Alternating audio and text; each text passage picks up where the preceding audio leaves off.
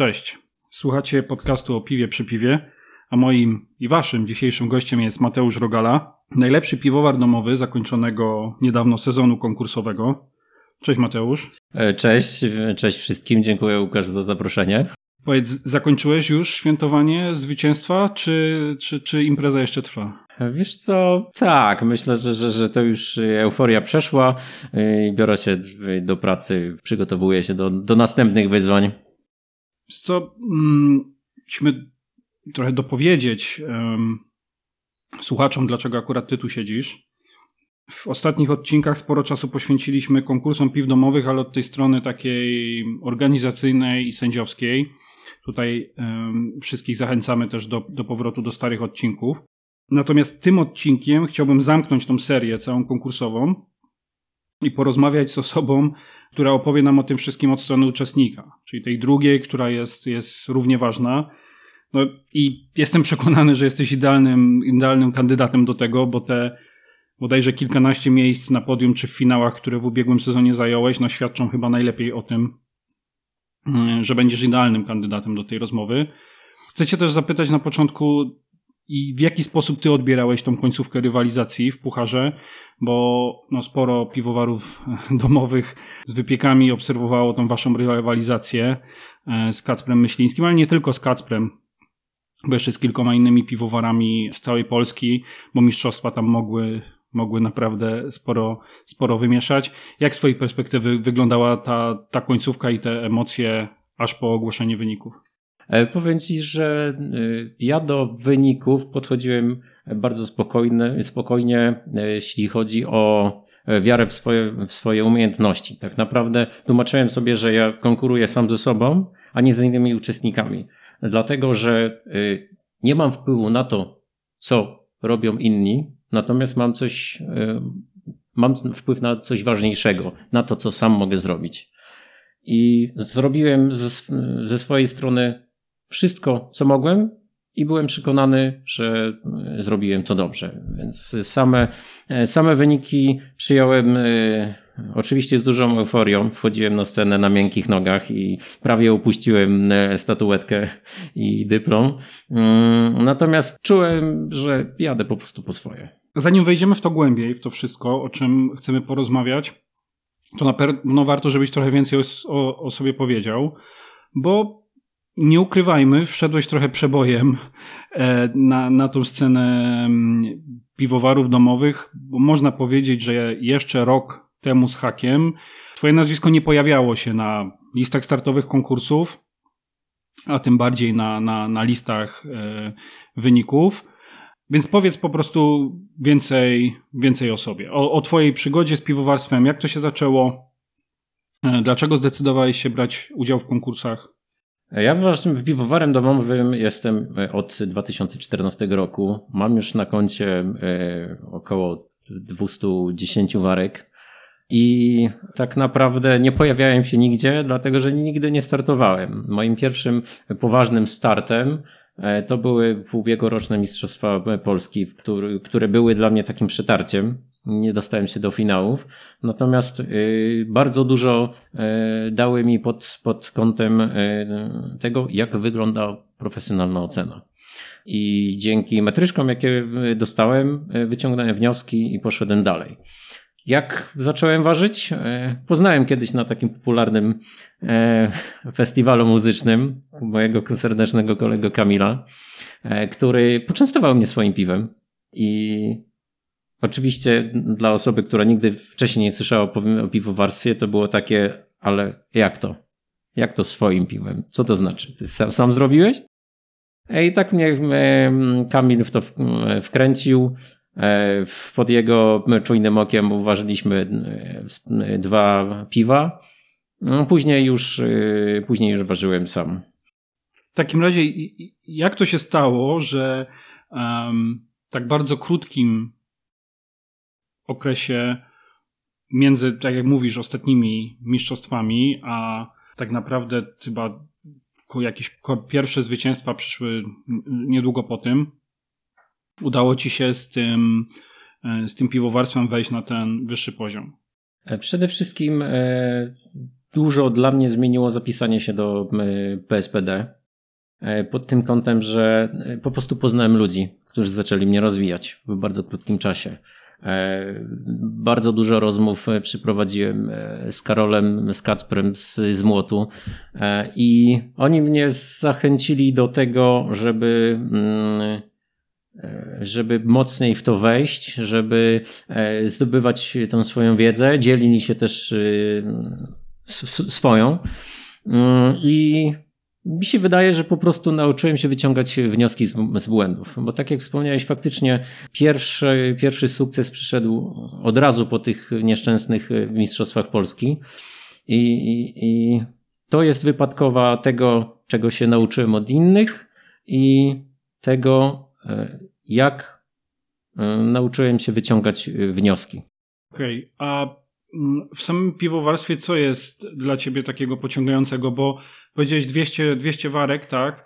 Dla, dla wielu piwowarów jest to liczba z kosmosu i, i trzeba mieć na pewno dużo, dużo samozaparcia i trzeba to naprawdę lubić, żeby tyle, e, tyle piwa uważać. Można sobie to przemnożyć na szybko przez e, jakąś standardową wielkość warki i, i, i ta liczba litrów piwa już robi wrażenie. Co cię, co cię nakręca i, i co sprawia, że chcesz ważyć każdą kolejną warkę? Piwowarstwo dla mnie jest y, takie y, bardzo rozwojowe na wielu płaszczyznach. Y, będąc piwowarem, tak naprawdę musisz być fizykiem, chemikiem, ale też musisz posiadać proste umiejętności skonstruowania czegoś, zaprojektowania. To mnie najbardziej właśnie nakręca. To, że to jest ciągły rozwój i tak naprawdę nie, zatrzym nie zatrzymuje się na, na jakimś konkretnym etapie, tylko cały czas idę do przodu. I to nie jest tylko piwowarstwo, e, tylko bardzo czasem e, niepowiązane ze sobą e, dziedziny życia. Ale cyborgiem chyba nie jesteś. Powiedz mi, czy tak jak u standardowego piwowara, rozlew jest tym i mycie najmniej ulubionym twoim etapem ważenia? Rozlew od kiedy posiadam kapsulownicę stołową Grifo HD, to jest dla mnie przyjemność. Jest dla mnie to przyjemność. Natomiast tak, mycie, zajmuje mi zdecydowanie najwięcej czasu i strasznie tego nie lubię. E, najchętniej to bym zatrudnił kogoś e, do mycia sprzętu i mycia kuchni po ważeniu, bo jest to naprawdę uciążliwe i, czasem potrafię zamknąć się w ważeniu, z ważeniem w ciągu 4 godzin, natomiast przez następne dwie godziny sprzątam, e, bo czuję się tak zmęczony, zniechęcony, że po prostu siadam na kanapie i, i mówię sobie, to już jest w warka, ja już nigdy więcej nic nie uważam, mam tego dosyć, już, już nie chcę. Jeżeli słucha nas ktoś ambitny, to, to widzicie, jest, jest coś do zrobienia, jakaś automatyzacja mycia, na pewno by się wszystkim piwowarom przydała. Nie kociołki, nie sterowniki, to jest pierwsza rzecz, którą, którą powinniście się zająć. Piwowarzy wam podziękuję za to. Często jest tak, że e, piwowarze mają takie swoje specjalizacje. Ja to od strony konkursowej często widzę, że są piwowarzy, którzy świetnie sobie radzą na przykład w piwach dolnej fermentacji. Dobrym przykładem tutaj jest wasz kolega, e, twój na pewno też Mateusz Haberka, który no lagerach, jeszcze szczególnie w ciemniejszych lagerach, to wymiata totalnie. Natomiast, natomiast patrząc na, na, na jakieś listy wyników, to mam wrażenie, że to jesteś dobry we wszystkim. I, i zarówno wygrywasz w piwach mocno chmielonych, w piwach cięższych, o większym ekstrakcie, ale także w lekkich, czego dowodem jest wygrana w niskoalkoholowym pilsie na ostatnich mistrzostwach. Czy masz tak, że masz swoje ulubione style, które, albo takie, które przychodzą ci łatwiej w uważeniu, czy starasz się robić wszystko? Jeśli chodzi o ważenie dla siebie, to zdecydowanie y, najbardziej lubię piwa dolnej fermentacji. One są tak naprawdę mm, takim sprawdzianem piwowara e, i uczą dużo cierpliwości i tak naprawdę tego, jak należy uważać poprawnie i przefermentować piwo. E, jeśli chodzi o starty w konkursach, to y, staram się startować w każdej e, kategorii, którą czuję. Owszem, chciałbym się wyspecjalizować również w lagerach, gdzie Mateusz jak najbardziej jest, e, jest tutaj wzorem dla mnie. Ale ta różnorodność też y, pokazuje, że jestem otwarty że nie sprawiają mi e, wielkiej trudności, czy to piwa mm, dolnej fermentacji, górnej, mocne, lekkie. Nie chcę uchodzić za eksperta tylko w jednej kategorii, e, ponieważ y, tak naprawdę lubię różnorodność. E, lubię napić się takiego piwa, na jakie mam w tej chwili ochotę. A to mi właśnie zapewnia start w różnych e, stylach. Dlatego, że dzięki temu mogę sobie zejść teraz do piwnicy. Jeśli mam ochotę na niskoalkoholowego pilsa, to sobie, to sobie nalewam. Jeśli mam ochotę na coś ciężkiego, nie ma problemu. Także e, owszem, chciałbym się wyspecjalizować, e, chciałbym uchodzić za eksperta w, powiedzmy w lagerach, natomiast moje perspektywy są dużo szersze i nie chcę się zamykać tylko i wyłącznie na, w, tym, w tym kierunku. Okej. Okay. Mam, mamy trochę chyba jasność w tym temacie. Mm, jeszcze tak zamykając tą luźniejszą część tej rozmowy, tych konkursów w poprzednim sezonie było, było dość sporo. Na wielu z nich to swoje piętno czy swoim piwem odcisnąłeś. Które, które zwycięstwo, czy, czy które piwo mm, konkursowe wspominasz najlepiej teraz z perspektywy czasu? Zdecydowanie e, najlepiej wspominam Silesia Biermeister, hmm. czyli śląski e, konkurs e, piw domowych, ponieważ to było moje pierwsze zwycięstwo i okazało się, że to nie tylko zwycięstwo w kategorii, ale też jako Grand Prix. I pamiętam, że się nie, nie mogłem pozbierać przez cały wieczór. I jak wracaliśmy do domu, to potrzebowałem zwyczajnie niańki, która mnie e, zaprowadzi, ponieważ byłem w tak dużych emocjach, w tak dużej euforii. Także zdecydowanie e, Śląski jest, jest, jest e, u mnie na pierwszym miejscu. Tak, myśmy, myśmy się wtedy poznali. Tak. Czyli w sumie to jeszcze troszkę, dwa tygodnie będzie, będzie rok e, bodajże od, e, od tej wygranej i, i tego spotkania. Więc teraz się tutaj, wy tego nie widzicie, ale teraz też się uśmiechamy do tego. Ja w żartach zwykłem mówić, że, e, że myśmy na Śląsku stworzyli, w cudzysłowie oczywiście, Mateusza i sami sobie ukręciliśmy bicz na siebie, bo, bo tak się właśnie poskładało, że małopolscy piwowarzy no, w ubiegłym roku pozamiatali totalnie, e, a na mistrzostwach to już szczególnie. Więc no, trochę mamy takiego, takiego kaca moralnego z twojego powodu. Bardzo się cieszę. Ale piwo, piwo było, było świetne.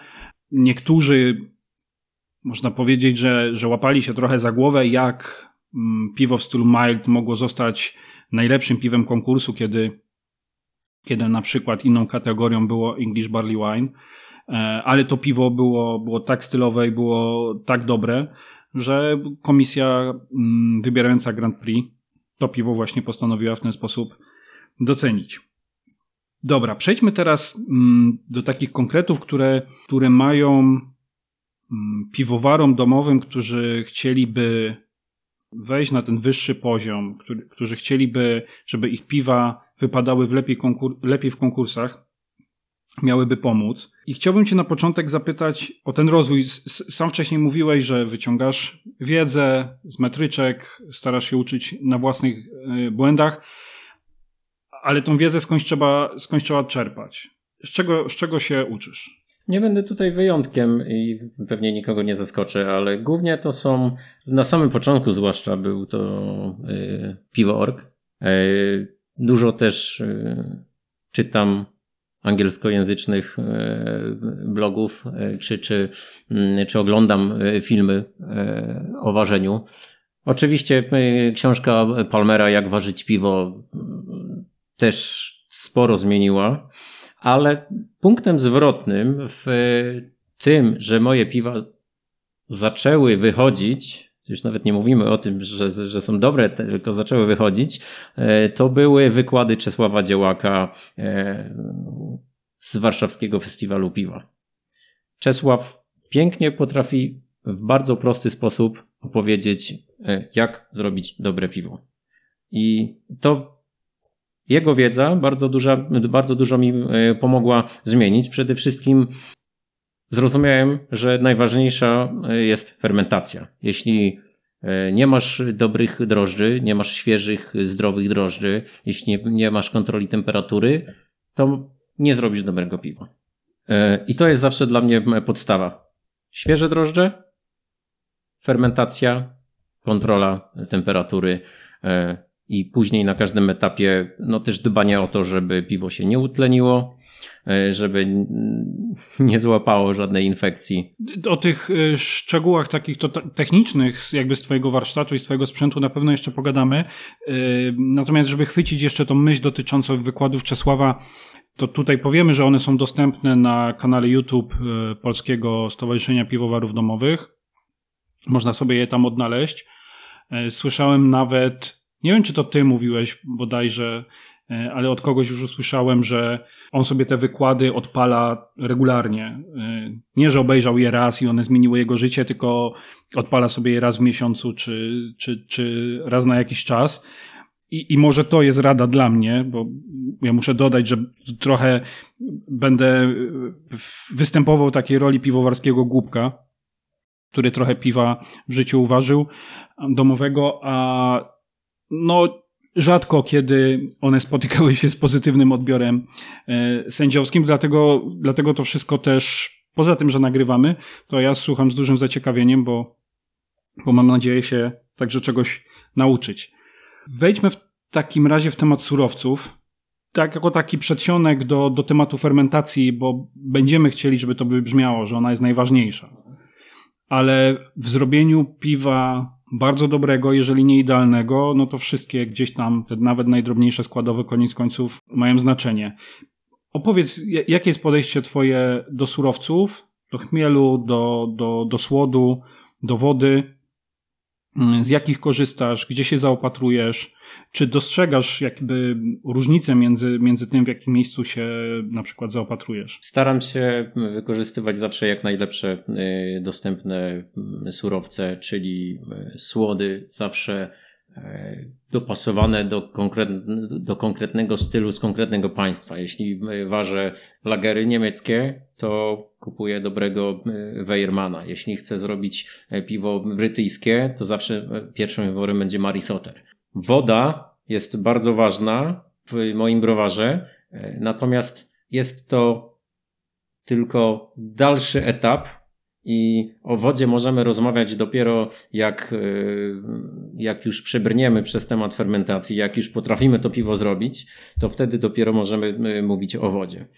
Wody używam zawsze demineralizowanej, posiadam stację demineralizacji i uzdatniam ją według profilu, jaki chcę uzyskać prostymi solami piwowarskimi. E, chmiele zawsze przetrzymuję w zamrażarce szczelnie zapakowane e, pakowarką próżniową i e, też nie dopuszczam do tego, żeby się nadmiernie utleniały. I też staram się wykorzystywać całe paczki na raz, po to, żeby też on się nie zestarzał w zamrażarce, żeby został wykorzystany od razu. Jeśli chodzi o dobór drożdży, E, moim podstawowym wyborem to są drożdże płynne. To u nas naj, najbardziej popularne są Y East i White Labs, dlatego że są po prostu e, w miarę dobrze dostępne. Więc to jest, e, to jest to, od czego ja zaczynam, co jest moim pierwszym, pierwszym wyborem. Wyjątkiem od tej, od tej reguły są drożdże lagerowe, które dla odmiany, co prawda nigdy ich nie rozkręcam E, sam bezpośrednio, ponieważ mam e, dojście u zaprzyjaźnionego e, piwowara i są to drożdże W3470. To jest mój ulubiony szczep do, do, do lagerów i serdecznie go polecam i nie używam tak naprawdę żadnego innego. Jeśli chodzi o, o to, jakich szczepów używam, to tak naprawdę już doszedłem do takiego momentu, w którym do każdego e, gatunku do, każdy, do każdego stylu mam już jakiś swój ulubiony szczep. Nie przepadam za kombinowaniem z drożdżami, za eksperymentowaniem. Wybrałem już konkretne szczepy w zasadzie już do większości piw, które ważę. I raczej nie będę tego zmieniał, e, dlatego że czasem lepsze jest wrogiem dobrego. A Używasz, używasz gęstwy? A jeśli tak, to ile razy? Tak, gęstwy używam. E, gęstwy, gęstwa zazwyczaj u mnie jest już używana około czterech razy. To tak naprawdę w zależności od tego, jak mam zaplanowany plan produkcyjny. I co jest dla mnie bardzo ważne, co myślę może być dobrym e, protipem dla, dla innych piwowarów, wykorzystuję drożdże maksymalnie jednodniowe.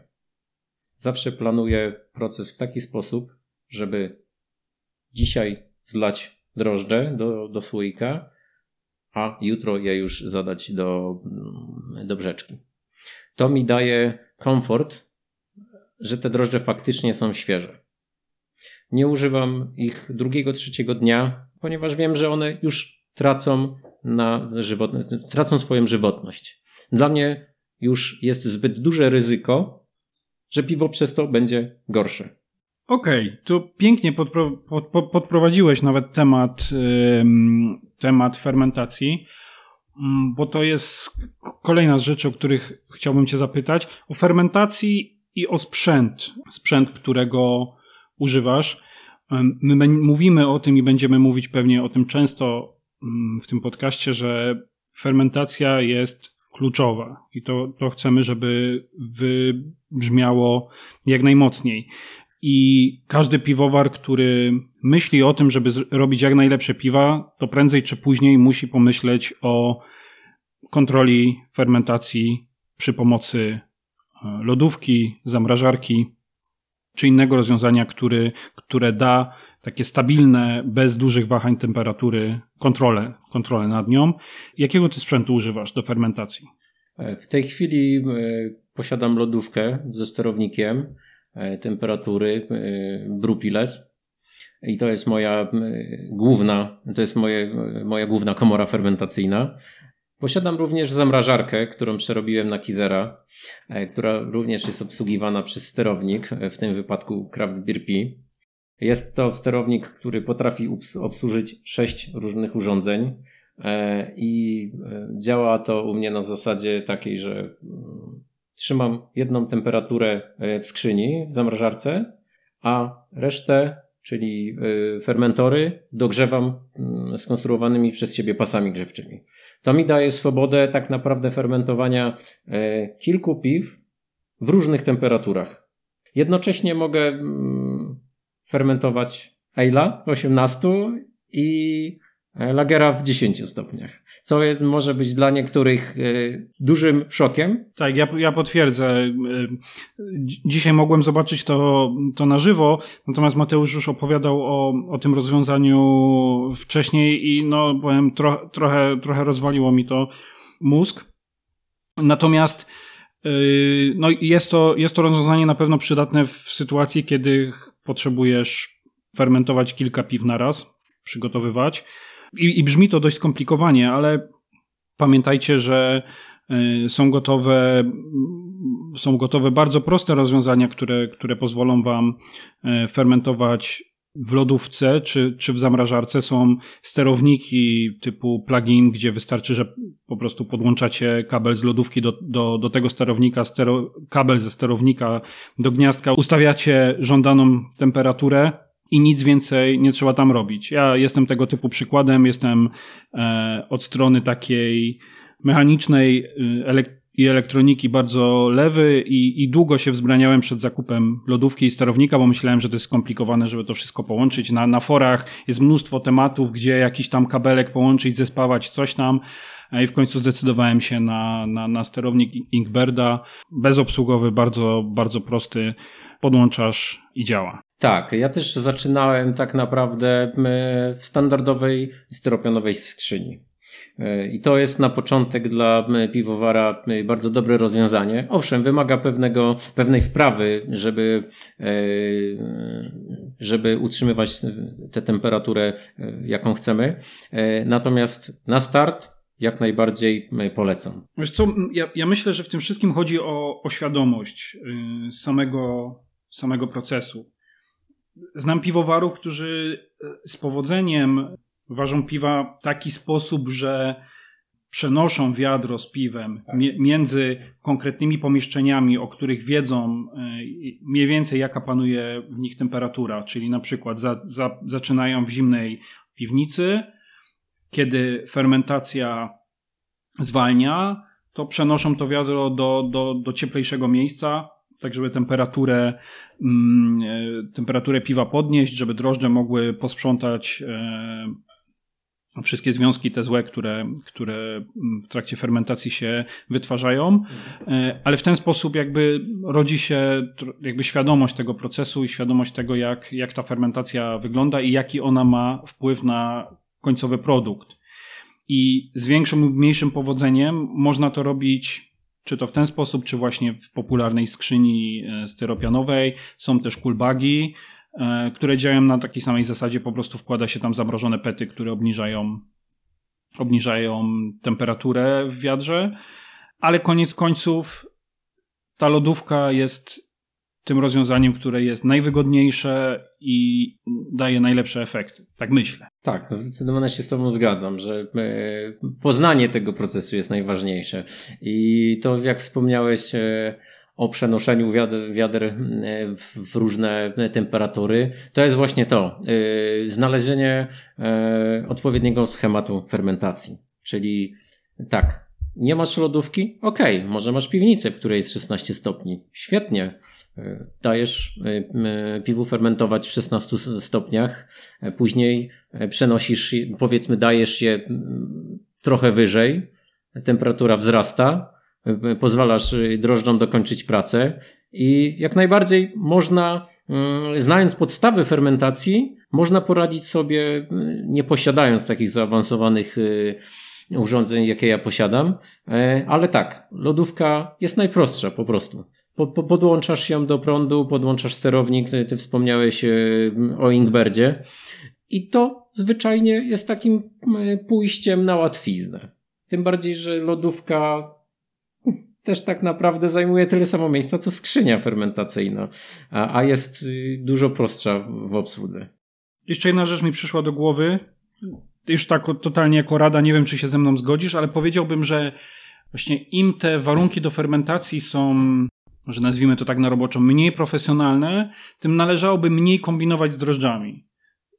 W sensie wybierać takie drożdże, powiedzmy, bezpieczniejsze, o których wiemy, że dają pewnego rodzaju przewidywalne efekty, e, że nie mają tendencji do zatrzymywania fermentacji albo do produkcji e, zbyt dużej ilości diacetylu czy, czy siarkowodoru, no na przykład US05 są, jest, są takimi drożdżami, które mają dość szeroki zakres y, działań, bo wystartują i w 12 stopniach i, i, i w 18 mm, i, i, nie, są, nie są tak kapryśne jak na przykład y, angielskie drożdże. Co o tym sądzisz? Tak, to też jest y, jedna z rad, którą daję, jeśli ktoś mnie pyta, jakim drożdże, drożdżami fermentować. Jeśli nie masz warunków, to wybierz dokładnie albo belgijskie, albo kwejki. Kwejki są w tej chwili bardzo e, popularne. Widzę, że się krzywisz. Natomiast należało o tym wspomnieć. Ja też nie jestem fanem kwejków. Ja, ja jestem fanem kwejków, tylko trochę zrobiłem sobie um, taką osobistą krucjatę z mhm. tego, um, bo i kwejki, i, i drożdże do piw belgijskich, one wymagają kontroli um, fermentacji kontroli temperatury fermentacji. Zgadza się. I, i też można narobić sobie wiele kłopotów, po prostu tak totalnie im odpuszczając i puszczając je samopas. Mhm. Te piwa też wtedy, wtedy nie będą idealne. Szczególnie największym problemem według mnie jest to przy, przy kwejkach, które, przy których często mówi się, że one startują, w, pracują w wysokich temperaturach. Można je zadać do brzeczki, która ma 30 stopni. Tylko problem robi się wtedy, kiedy ta temperatura opadnie piwa mogą być niedofermentowane, może być w nich właśnie duża ilość e, siarkowodoru, więc nawet tym kwejkom pod koniec e, fermentacji tą temperaturę trzeba podnieść. Tylko problem jest taki, że jak startujemy w 30, no to wypadałoby kończyć w 35 na przykład.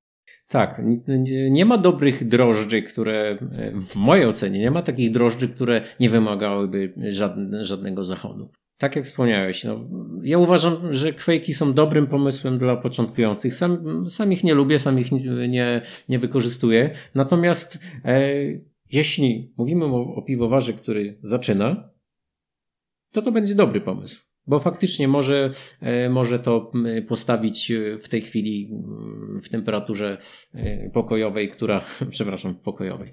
Latem może zostawić to piwo w pokoju, w którym jest około 30 stopni i to piwo przefermentuje. Owszem, ono nie będzie idealne, bo do tego jednak potrzebujemy dużo więcej zachodu, dużo więcej kontroli, ale to piwo wyjdzie. Będzie na pewno e, dla początkującego na pewno będzie dobry, na pewno będzie smaczne. W mojej ocenie nie ma drożdży, które można sobie puścić tak po prostu e, i one zrobią dobre piwo. No to ja to, to się zgadzam. Natomiast yy, chyba myślę, że, że niech płynie, płynie taki przekaz z tego, że naturalnym krokiem każdego, każdego piwowara, który chce udoskonalać swój warsztat, e, to musi być zmierzanie ku kontroli, e, kontroli temperatury fermentacji. Tak, będziemy to powtarzać jak mantrę, bo e, nie ma innej drogi. Okej, okay. tak, możemy sobie powiedzieć, że mamy w wiadrze piwo bardzo dobre. E, I często tak jest, że wielu piwowarów na tym etapie po fermentacji ma w wiadrze bardzo dobre piwo. A dopiero później, w przypadku niektórych, dzieje się coś e, złego, co, co sprawia, że, że piwo zaczyna e, tracić. Mówię tutaj o rozlewie, który, co do którego też w, przez ostatnie lata jakby pojawiło się wiele, wiele świadomości na, na, na temat natleniania piwa po fermentacji i, i, i jakie to niesie ze sobą efekty w gotowym piwie, szczególnie w piwach mocno chmielonych. Jak rozlewasz piwo? To też zależy od y, stylu. Piwa y, mocno chmielone staram się od samego początku y, prowadzić y, w procesie zamkniętym. To znaczy fermentuję y, już na etapie fermentacji y, używam fermentorów ciśnieniowych, co bardzo ważne, co będę piętnował, nie pod ciśnieniem. Fermentuję piwo naturalnie, znowu cały czas powtarzając to samo, pod kontrolą temperatury i później to piwo przetaczam z kega do kega już bez udziału tlenu. Dzięki temu unikam, dzięki temu minimalizuję ryzyko utlenienia, a sam rozlew prowadzę już e, przy użyciu nalewarki przeciwciśnieniowej, która e, jest ostatnim etapem i tak naprawdę w takim procesie bardzo ciężko jest utlenić piwo, e, bardzo ciężko jest je zepsuć. To, to są piwa chmielone, a na przykład piwa, piwa mocne? Resztę piw e, staram się rozlewać w, tradycyjny, w tradycyjny sposób z wiaderka przy użyciu wężyka i zaworku grawitacyjnego. E, I też, e, jeśli piwo nie, nie ma w sobie dużo chmielu i też nie ma profilu chmielowego, to tak naprawdę dość, dość ciężko jest je e, zepsuć i utlenić. Ja przynajmniej też nigdy nie miałem problemów z utlenieniem, nie miałem większych problemów z utlenieniem. Także rozlew piw refermentowanych jest u mnie bardzo standardowy i nie różni się niczym od, od, y, od praktyki innych. Mm, co, co dodaje ekstra? To witaminę C. To jest już też taka mm, standardowa pra praktyka wśród y, osób świadomych. E, no i to też, też bardzo pomaga w oksydacji. Dzięki temu, e, dzięki temu później gotowy produkt jest zdecydowanie lepszy. Te rzeczy już dają pewien obraz Według mnie to wszystko się broni i przynajmniej na papierze e, wygląda tak, że masz prawo e, uważać dobre piwo i, i, i nie bez powodu twoje piwa odnoszą takie sukcesy na konkursach. Natomiast chciałbym, żeby, żebyśmy jeszcze spróbowali znaleźć te inne czynniki, które, które wpływają na to, że te piwa sobie tak świetnie radzą i porozmawiali już o samym konkursie. No, bo tu można powiedzieć, że mm, pewnie nie wszystkie piwa w życiu uważałeś pod konkurs, natomiast konkursy czasem rządzą się trochę swoimi prawami. Przede wszystkim tym, że e, przynajmniej w, polskim, w polskich konkursach tak jest, że mamy ogłoszone konkretne kategorie na konkursie. Do, do tych kategorii opublikowany jest opis stylu i sędziowie na konkursie oceniają zawsze względem tego opisu stylu my zwykliśmy mawiać, że opis stylu jest jedyną formą komunikacji między piwowarem a sędzią. I ta komunikacja działa w dwie strony, teoretycznie. Bardzo teoretycznie. Bardzo. I czy w tym procesie mm, powstawania piwa sugerujesz się tym opisem, kiedy ważysz piwo pod konkurs? I to jest bardzo e, śmieszna sytuacja, dlatego że e, jak zaczynałem wysyłać piwa, e, dopytywałem e, bardzo często e, Kacpra, naszego klejnota, e, wielkiego Kacpra, jak prosił, żeby o sobie wspomnieć. Dopytywałem Kacper, słuchaj, co zrobić, jak, jak zacierać, jakie tam słody dodać? A on zawsze mi zadawał jedno pytanie. Mateusz, czy ty czytałeś opis stylu? Ale co ty mi tutaj mówisz o jakimś opisie stylu? Ty mi powiedz, jak to wynika z twojej praktyki. Czytam opis stylu. Czytałeś, czy ty czytałeś opis stylu? I powtarzał to tak często, aż w końcu zrozumiałem, że tak naprawdę w, tam są zawarte wszystkie informacje, które potrzebujemy do uważania konkursowego piwa. I to jest podstawa, od której e, wychodzę. I ta umiejętność e, czytania opisu stylu jest kluczowa. Okej, okay, tylko wiesz, wyobrażam sobie taką sytuację, w której mm, weźmy, weźmy jakiś e, przykładowy opis, choćby już tego, tego Milda, e, którym uważyłeś. Mamy tam na pewno w, opisie informacje o tym, e, że piwo w smaku powinno mieć słodowe nuty czekoladowe, orzechowe, może trochę karmelowe. I jak zaprojektować recepturę, jak, skąd mam wiedzieć, z jakich surowców powinienem skorzystać, żeby, żeby osiągnąć taki efekt, jaki jest Najlepszym pomysłem i takim, od którego ja też bardzo często wychodzę, to jest po prostu inspirowanie się e, czyimiś recepturami. Wyjście od, y, od tego.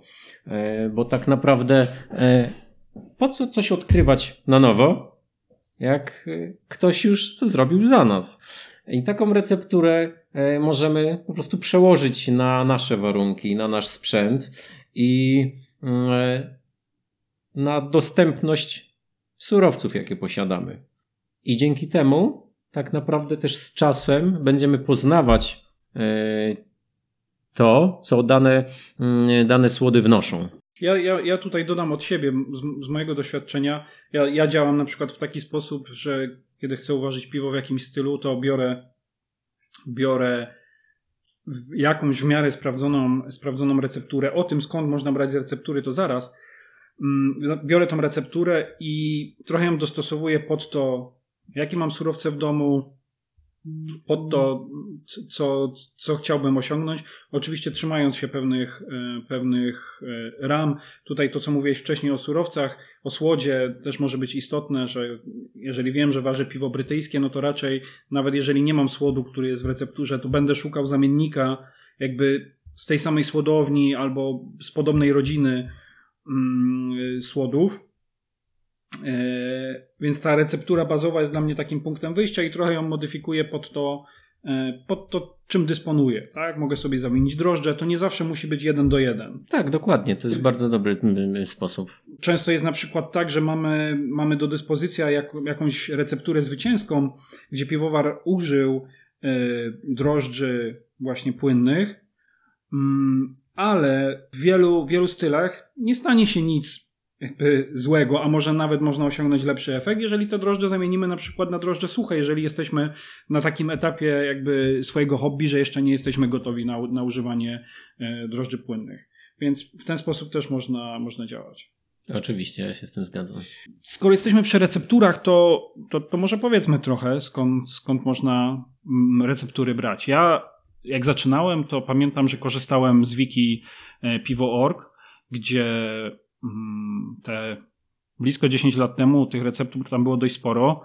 Od tamtego czasu niewiele się zmieniło, w sensie nie, nie, nie doszły tam nowe receptury, ale, ale one tam są i jak najbardziej, mm, najbardziej można z nich korzystać. Potem jest samo forum piwo.org, gdzie piwowarzy dzielą się swoimi zapiskami. Tu widzę trochę minus, że oni dzielą się wszystkimi swoimi recepturami, niekoniecznie tymi udanymi też, więc to może być drobna pułapka.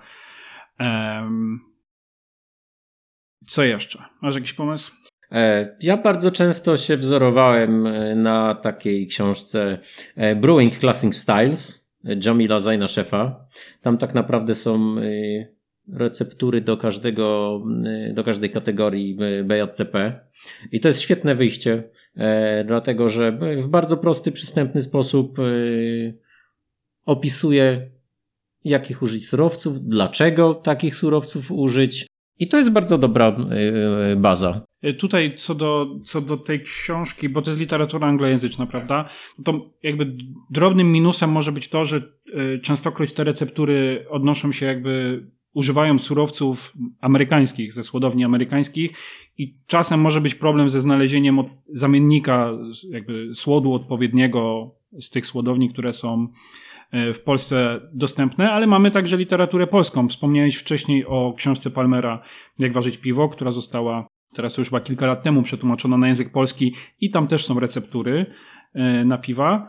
No i w mm, magazynie Piwowar wydawanym przez PSPD także są receptury na, zawsze na piwo numeru, które są opracowane przez Pawła Porębę, więc też mamy 100% pewności, że receptura jest legitna i jeżeli tylko fermentację przeprowadzimy dobrze, to to piwo powinno być e, bardzo dobre. Tak, dokładnie. E, przypomniałeś mi o tym, że zakupiłem niedawno e, parę archiwalnych piwowarów, w którym były zwycięskie receptury. I siedziałem teraz parę dni i po prostu studiowałem to, w jaki sposób inni piwowarzy układają swoje receptury. A jeżeli jesteśmy przy zwycięskich recepturach, to, to też już chyba możemy o tym powiedzieć, że, e, że w niedługiej przyszłości e, jako PSPD wydamy e, w formie elektronicznej blisko, jeżeli nie dokładnie 70 receptur na zwycięskie piwa z ubiegłego sezonu konkursowego. Naszym celem jest to, żeby znalazło się tam receptura na każde piwo, które wygrało swoją kategorię w e, ubiegłym sezonie. E, w tym, Mateusz, będą tam także Twoje receptury, bo już nam je udostępniłeś ile? Pięć bądź sześć, tak? Jeżeli, sześć. sześć, jeżeli e, dobrze pamiętam. Więc te wszystkie piwa, o których dzisiaj tu mówiliśmy, o tym Maldzie, o American Barley Wine, e, niskoalkoholowym pilsie, którym wygrałeś mistrzostwa, te wszystkie receptury będziecie mogli tam znaleźć i uważać e, piwa według mm, zwycięskich receptur. Także staramy się mm, dopracowywać te receptury jak najbardziej, zwracając właśnie bardzo dużą uwagę na fermentację, na kwestie mm, wody, E, i, innych okoliczności, które, które według piwowarów wpłynęły na to, że piwo okazało się być świetne. Także mm, polecamy na początku września powinno się ono pojawić w formie elektronicznej. Sam czekam z niecierpliwością i nie jedną z tych receptur sam zastosuję u siebie. Została nam jedna kwestia. E, razem z Mateuszem Puśleckim e, w jednym z poprzednich odcinków też poświęciliśmy mocno temu uwagę bo to może być to, co oddzieli piwo bardzo dobre od wybitnego, czyli kwestia transportu. Bo omówiliśmy już fermentację, rozlew, mamy to piwo w butelce zakapslowane, bo w takiej formie e, trzeba je dostarczyć na konkurs bądź w puszce, bo tak też jest dozwolone. Jak pakujesz, jak wysyłasz, jak dostarczasz piwo na konkurs. Tak, zdecydowanie zgadzam się, że transport y, piwa na konkursy również ma bardzo duże znaczenie. I tutaj warto wspomnieć o tym, żeby unikać sytuacji wysyłania piwa na ostatnią chwilę, e, unikać e, wysyłki w piątek, ponieważ e, paczka najpewniej spędzi weekend w magazynie, w jakiejś sortowni. W takiej temperaturze, w takich temperaturach, jakie mamy w tej chwili, bardzo dobrym pomysłem będzie włożenie butelki z zamrożoną wodą która dodatkowo będzie e, chłodziła e, to piwo. E, wiem, że są piwowarzy, którzy sami od siebie dodają butelkę gratis. To też kolega mi opowiadał, że wysyłając teraz na Mistrzostwa Polski, dołożył po, po jednej butelce i okazało się, że bardzo dobrze zrobił, dlatego że kurierzy, jak wiadomo, potrafią sobie poradzić e, z każdą przesyłką. E, sam również miałem e, dwie, dwie stłuczki i dobre zabezpieczenie to jest podstawa. Pamiętajmy o tym, że to Vivo będzie przemierzało mnóstwo kilometrów. Będą się z nim obchodzili ludzie, którzy tak naprawdę mm, nie wiedzą, co tam jest i do nas należy użycie jak najlepszych y, środków do pakowania, czyli owinięcie każdej butelki osobno, ewentualnie, e, ewentualnie jakiś karton e, przystosowany do transportu. I to jest, to jest podstawa. Ta kwestia niewysyłania na ostatni moment, ona też się, też się łączy z tymi stłuczkami, bo, bo wysyłając paczkę na, na chwilę przed konkursem, właśnie pozbawiacie się możliwości dosłania piwa, gdyby ono właśnie uległo, uległo stłuczeniu. Bo wtedy już jest mm, za krótko E, te piwa muszą też odstać przed konkursem swój czas w lodówce, żeby osady opadły, żeby piwo e, jakby w konkursie wystartowało w możliwie, w możliwie najlepszej formie i te wszystkie rzeczy, o których Mateusz tutaj mówi, e, no one właśnie też temu służą, żeby piwo na stolik sędziowski zostało zaserwowane w jak najlepszej formie. Dokładnie tak. Najlepiej jest wysłać pierwszego dnia od otwarcia recepcji, e, bo to piwo po prostu minimum dwa tygodnie przeleży w chłodni. E, I co, jeśli nawet już coś się zaczęło z nim dziać, to się nie rozwinie, dlatego że będzie w dobrych warunkach przechowywane. I tak jak mówisz, dobrze się odstoi, e, opadnie osad i trafi w dobrej kondycji. E, wysyłając na ostatnią chwilę, tak naprawdę pozbawiamy się tego. Jeszcze przypomniała mi się jedna sytuacja. Należy pamiętać o tym, że czasem organizator e, potrafi zgubić e, wasze piwo. Mam nadzieję, że pamiętasz tę nie sytuację. Wiem, nie wiem, nie wiem do czego pijesz, ale tak naprawdę wiem. Myślałem nawet dzisiaj jadąc tutaj do ciebie o tym, przypomniałem sobie tę sytuację, jakie to było wszystko przewrotne wtedy, że że było blisko do tego, żeby twoje piwo w śląskim konkursie nie wystartowało, koniec końców wystartowało i wygrało. Więc w kontekście tych, już wracając do tych stłuczek, no szkoda by było, gdyby, gdyby świetne piwo mogło nie, wystar- nie mogło wystartować w konkursie tylko dlatego, że na przykład stukły się dwie butelki z czterech, bo dwie to już jest za mało, żeby to piwo wystartowało. Dokładnie. E, z tego co wiem, zawsze w każdym regulaminie jest ujęta jedna butelka rezerwowa, nie do końca. Ona nie jest e, jako rezerwowa w kontekście stłuczek, mhm. tylko to jest butelka dodatkowa na dogrywki. E ewentualnie na przykład jest to butelka zarezerwowana do badań laboratoryjnych w przypadku na przykład piwa typu Grand Champion, które zostanie uważone potem w browarze na dużą skalę, to taką butelkę też e, laboratorium danego browaru bada pod kątem ekstraktu, zawartości alkoholu, tak żeby móc potem możliwie jak najlepiej recepturę dopracować tego piwa, które będzie wypuszczane na rynek. I warto też dodać, że organizatorzy konkursów raczej rzadko podchodzą do takich sytuacji, do stłuczek w taki bardzo restrykcyjny sposób. E, przy okazji współorganizowania z chłopakami krakowskiego konkursu również mieliśmy taką sytuację, gdzie przyszły stłuczone, przyszła stłuczona butelka. Natomiast tak poprowadziliśmy konkurs, żeby tego piwa wystarczyło. Także tutaj też jest jakby bardzo ważna y, dobra wola i myślę, że y, taką można znaleźć u każdego, kto, kto konkursy organizuje. Jak najbardziej. W czasie tej rozmowy jeszcze mi przyszła jedna rzecz do głowy, o, której, o którą chciałem Cię zapytać. Planujesz konkretne warki pod konkretne konkursy? Znaczy, chodzi mi o to, czy, jak długo przed konkursem ważysz swoje piwo? Tak? Czy ono, to wszystko jest tak wy, wy, wymierzone, żeby na przykład rozlać piwo trzy tygodnie przed konkursem, tydzień przed konkursem albo dwa je wysłać i ono wtedy powinno być w jak najbardziej optymalnej formie, czy po prostu wyciągasz piwo z piwnicy i nieważne, jest ris, no mam risa w piwnicy trzy lata, to go wyciągam i wysyłam. Planując piwo na konkurs, tak naprawdę wszystko zależy od y, kategorii. Zawsze staram się, żeby to piwo trafiło na stół w swoim szczytowym momencie, a do każdego, e, do każdego piwa będzie to inny czas. Piwa chmielone, piwa mocno chmielone najlepiej będzie rozlać dwa tygodnie, dwa, trzy tygodnie przed konkursem i wysłać je tak, żeby spokojnie się ułożyły w butelce, natomiast nie zdążyły się utlenić.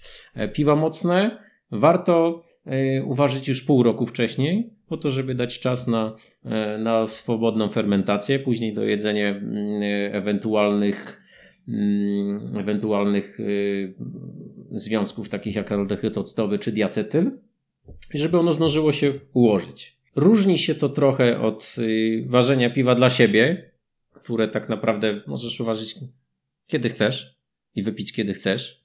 Na konkurs zawsze musi trafić w swoim prime. Zdarzyło mi się wysyłać e, piwa świeżo po rozlewie, które refermentowały w drodze na konkurs. Natomiast nie polecam za bardzo tego mm, sposobu, dlatego że e, ryzykujemy tym, że pojawią się e, wady. Ty, ty, ty jesteś tym piwowarem, który dołączał do paczki kartkę, na której było napisane Jestem młodym piwem, nie wsadzajcie mnie jeszcze do lodówki? Nie, nie, to, to akurat nie byłem ja. Natomiast Mój dubel, który w pierwszym kieleckim konkursie e, zajął drugie miejsce, to było, to było właśnie piwo, które, mm, które wysłałem dwa tygodnie, e, które rozlałem dwa tygodnie przed. I ono tak naprawdę dogazowało, doszło mm, przed konkursem. I owszem, można zaryzykować, natomiast drugim, drugim razem bym tego już nie zrobił. E, jednak ten czas butelce.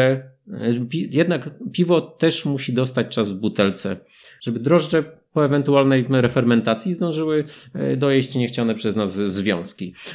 I to, z czym się spotykam, to to, że piwowarzy zastanawiają się, skąd w metryczce wziął się aldehyd octowy.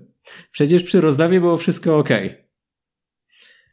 A to właśnie pojawia się na etapie refermentacji. To jest jednak proces E, to jednak refermentacja rusza z powrotem i e, produkują się te same mm, niechciane przez nas związki. Wiesz co, bo tak według pierwotnego planu to, to, to miało być to miejsce, w którym damy jakieś rady dla piwowarów. I to takie i ogólne, i takie pod, pod, pod kątem konkursów, ale mam takie wrażenie, że tych rad już trochę w całej tej rozmowie padło, bo one gdzieś tam przy tym, e, przy tym każdym temacie były, były wtrącane ale może jest coś takiego, co piwowarom otworzy oczy, co teraz będziesz chciał powiedzieć i oni powiedzą, wow, gdybym to wiedział 100 warek temu, to wszystko by wyglądało inaczej. Ja bym chciał coś takiego usłyszeć po prostu 40 wark. Tak. E, ja już się nauczyłem, że piwo po prostu wymaga spokoju i czasu. I to jest, e, to jest sprawa niezwykle ważna, żeby niczego nie poganiać. Żeby spokojnie przefermentowało E, żeby też nie robić niczego na szybko, zwłaszcza kiedy chcemy startować w konkursie, to po prostu piwo musi dojrzeć. Jeśli będziemy pośpieszać którykolwiek z procesów, to najprawdopodobniej, najprawdopodobniej wyjdzie nam piwo, w najlepszym wypadku średnie. I to jest taka moja rada, po prostu niczego nie poganiać. Dać piwu spokój i czas. Okej. Okay.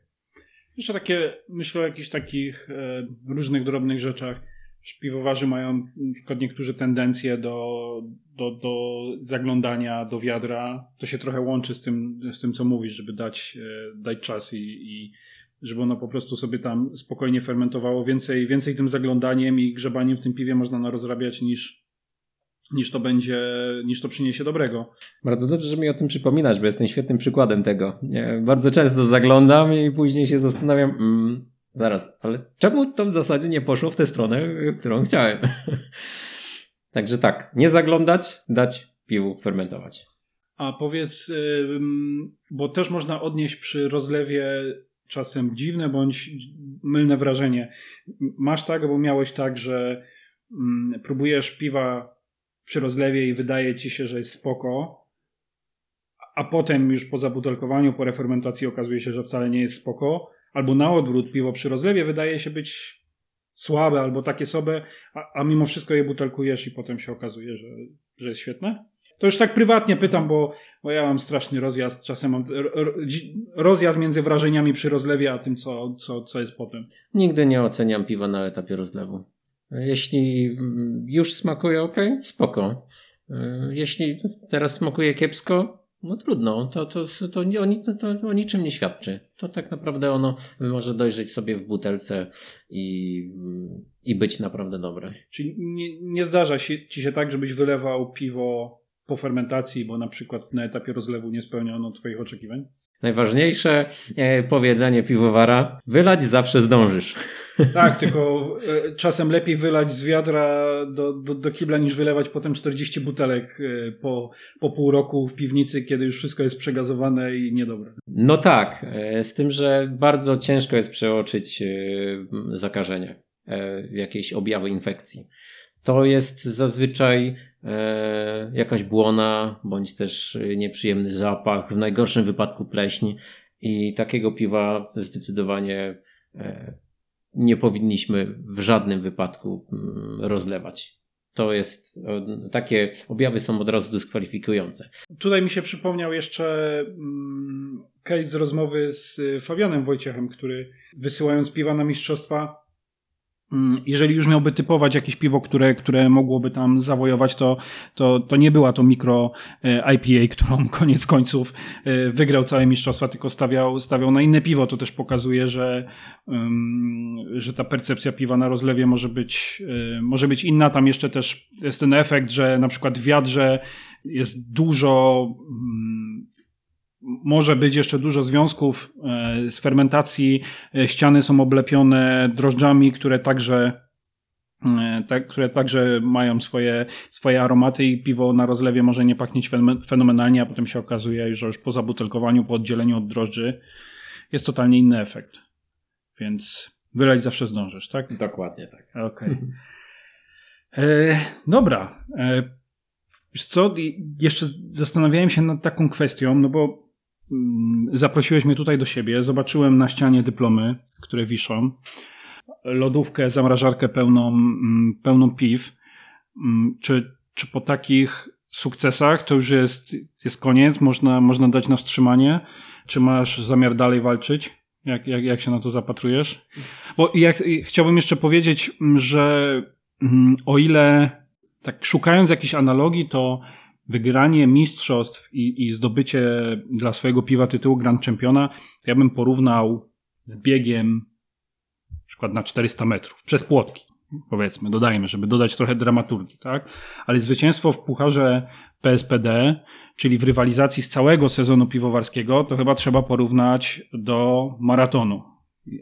I wiemy, że człowiek generalnie po przebiegnięciu maratonu jest dość, dość zmęczony i od poprzednich zwycięzców pucharu słyszałem Nigdy więcej. Nigdy więcej nie chcę przechodzić tego, tego maratonu ważenia, bo niektórzy piwowarzy też ważą po kilka warek na, na pod daną kategorię. Też możesz w sumie o tym powiedzieć, czy tak robisz.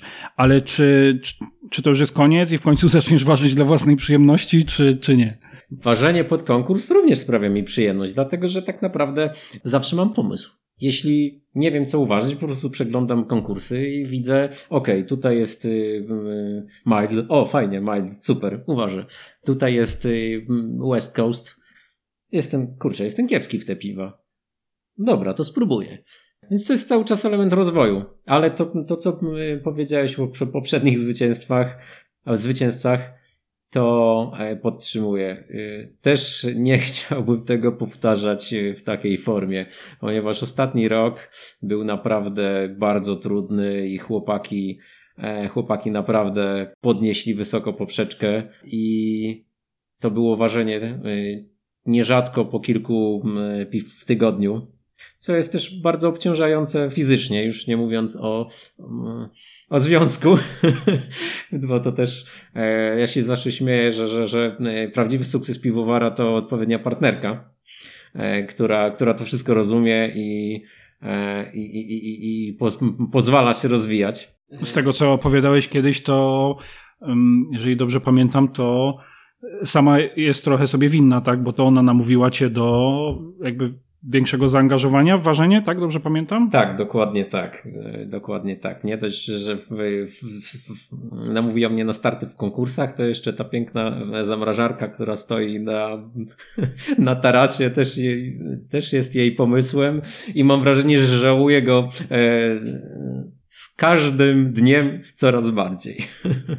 Ale miejsce na kolejny dyplom na, na ścianie się jeszcze znajdzie jakieś? Tak, jeszcze parę wolnych slotów posiadam, także e, mam nadzieję, że jeszcze, jeszcze nie powiedziałem ostatniego słowa i będziecie mogli o mnie usłyszeć jeszcze kilka razy. I przypominam, Fabian, sprzątnąłeś mojego Grand Championa. Ja już chciałem odpuścić w tym roku. Także to jest też y, jakby cel dla mnie w tej chwili e, największy, żeby zdobyć Grand Championa i tak naprawdę mm, przestać już e, ważyć i się cieszyć, e, cieszyć tymi wszystkimi zwycięstwami, dobrymi piwami, ludźmi, których spotkałem dzięki piwowarstwu. Możemy w takim razie z tego miejsca pozdrowić e, Mateusza Haberkę, któremu nie wiem, czy to jest jedyna osoba, której udało się zdobyć dla swojego piwa tytuł Grand Championa i wygrać Puchar PSPD, ale jak tak sięgam, sięgam pamięcią, to mam wrażenie, że to mogła być jedyna osoba i myślę, że Mateuszowi warto by dotrzymać kroku w tym temacie. Zdecydowanie. Mateusz, y, poznałem Mateusza osobiście, jest, jest moim dobrym kolegą i y, no bardzo chciałbym przebić jego wyniki. Więc tutaj, mm, tutaj w tym temacie na pewno, na pewno jeszcze, jeszcze nie skończyłem. Okej, okay, no to super, super słyszeć, że, mm, że spotkamy Cię jeszcze na konkursach. Ja się cieszę, bo jakieś tam jaskółki już coś tam widziałem, że może i na śląskim konkursie piw domowych coś się pojawi. Także życzę powodzenia w nowym sezonie, w, w kolejnych warkach, a, a całemu małopolskiemu oddziałowi terenowemu życzę, żeby trochę odpuścili i dopuścili e, innych piwowarów do, do rywalizacji, bo, bo, bo nie jest łatwo z wami. Wczoraj gościłem e, świeżo zapisanego piwowara i z pewnych źródeł wiem, e, że młot zdecydowanie nie przestanie wygrywać. Niedobrze, ale dzięki temu przynajmniej rywalizacja zapowiada się, nie, zapowiada się na zaciętą. Jeżeli emocje będą takie jak w tym roku, to ja już się cieszę na, na przyszły rok. Tak, ja chciałbym tylko skończyć jedną e, konkluzją. Tak naprawdę Pamiętajcie o tym, że rywalizujecie zawsze tylko ze sobą i to od was zależy, czy zrobicie dobre piwo. Na resztę nie macie wpływu. Tak, zresztą cała, cała ta, mm, ta rywalizacja, puchar, konkursy, to jest jakby tylko wycinek całej tej działalności piwowarskiej, a koniec końców chodzi o to, żeby robić to, co, to, co sprawia każdemu przyjemność I, i, są piwowarzy, którzy omijają konkursy piw domowych z takich czy nie innych powodów i też się świetnie przy tym hobby bawią. Także ważcie, bawcie się tym, poprawiajcie swój warsztat, a efekty na pewno mm, będą pozytywne. Dzięki Mateusz za rozmowę. Dziękuję Łukasz, było mi bardzo miło. I do usłyszenia. Cześć. Cześć. Po piwie przy piwie to podcast tworzony przez Polskie Stowarzyszenie Piwowarów Domowych, jedną z największych organizacji hobbystycznych w Polsce. Tworzymy środowisko skupiające się na edukacji i popularyzacji piwowarstwa domowego, a także upowszechnianiu szeroko pojętej kultury piwa, jego stylów, cech sensorycznych, miejsca w polskiej historii i tradycji. A przy tym cały czas stanowimy dla siebie fajne środowisko koleżeńskie, połączone wspólną pasją, uczące się od siebie wzajemnie, wspierające i doradzające, a także wspólnie spędzające wolny czas. Nasi członkowie mają dostęp do realnych korzyści. Rabatów w ponad 100 punktach w całym kraju i zniżek na udział w naszych wydarzeniach, czterech numerów magazynu Piwowar w roku prosto do ich skrzynek pocztowych, niższego wpisowego na konkursy piw domowych, czy możliwości udziału w kursie i zdobycia certyfikatu sędziego piwnego. Jeżeli jesteś zainteresowany członkostwem lub naszą działalnością, odwiedź stronę pspd.org.pl. Możesz nas także obserwować na Facebooku i Instagramie. Do usłyszenia przy dobrym piwie.